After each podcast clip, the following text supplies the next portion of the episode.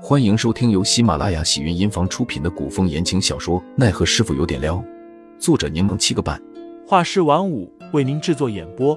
一场古言爱情、官场恩怨的大戏即将上演，欢迎订阅收听。第一百四十七章，当局者迷上。少公主，退下吧，我累了。齐温嘴唇上下合动，最终没说什么，颔首告退。齐远志眼底闪过几分落寞，复而闭上眼，手握成拳，轻击额头。他长长的吐了口气，随后睁眼，微微一笑。本就不属于自己，何必自寻烦恼？齐远志的病情趋于稳定，白灵从两日会诊一次，变成了三至四日，并且行针的次数也缩减了。今日白灵终于又来到了吴府，杜潇潇一早就在吴府外面等了。之后，他跟着对方一起进了白雪炉。白灵诊脉的时候，杜潇潇本准备出去等的，却被齐远之叫住了，笑着说：“没什么听不得的，让他留在屋内。”白灵诊完脉，说齐远之病情稳定，又要来笔墨，给齐远之调了几味药，改了药单，让他可以从一日两次药改为一日一次了。杜潇潇在一旁拍马屁：“果真不愧是白灵小姐姐，真是医术无双，药到病除啊！齐远志，我相信不要多久，你就能完全恢复了。”齐远之微笑着说：“我也是这样想的。”齐某再次感谢白灵姑娘。不用客套了，改日我给你做几次药膳，你记得好好吃下，然后给我反馈。杜潇潇听到“药膳”两个字，差点条件反射性的呕了。他同情的看着齐远志，对他摆了摆手。齐远志不明所以，笑着说：“不劳姑娘费心，若是方便，姑娘将材料与做法告知齐某的家属即可。”白灵道。何必那样麻烦？我下次来诊脉的时候，直接给你带过来。杜潇潇还在给齐远志使眼色，白灵忽然转头望着他：“你是要我在这里给你诊脉，还是去你的院子？还是去我院子吧。”杜潇潇面露微笑，忙躬身抬手做了个请的手势。杜潇潇心中感叹：“齐远志，我只能帮你到这里了，你自求多福吧。”杜潇潇帮白灵拎着药箱。将他带到了凌寒的屋子，之后让小峰在外面守着还不算，又关了门窗。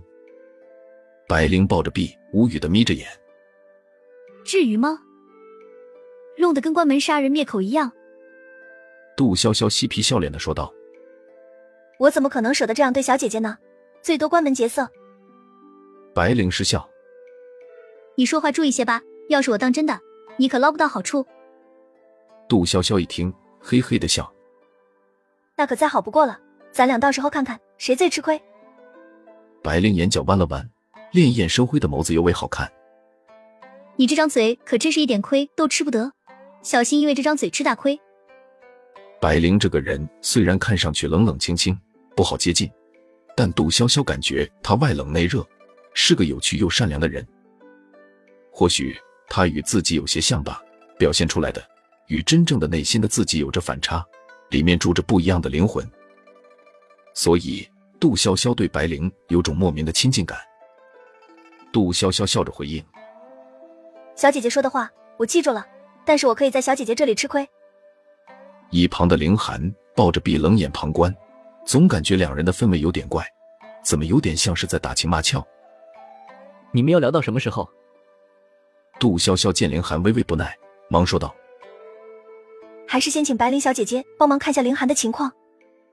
白灵这才坐在案旁，先帮凌寒诊脉，之后又查看了他胳膊上毒素蔓延的情况。照这样下去，只怕只需要五天。白灵故意顿了顿，见杜潇潇紧张的看着自己，慢悠悠的吐出后半句话：“大概毒素便可清除干净了。”杜潇潇整个人松了口气。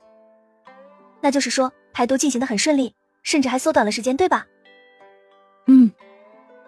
嗯，白灵点头，可以这么说。杜潇潇惊喜的与凌寒说道：“太好了，小师傅。”白灵又道：“但是……”杜潇潇的心又被提溜起来。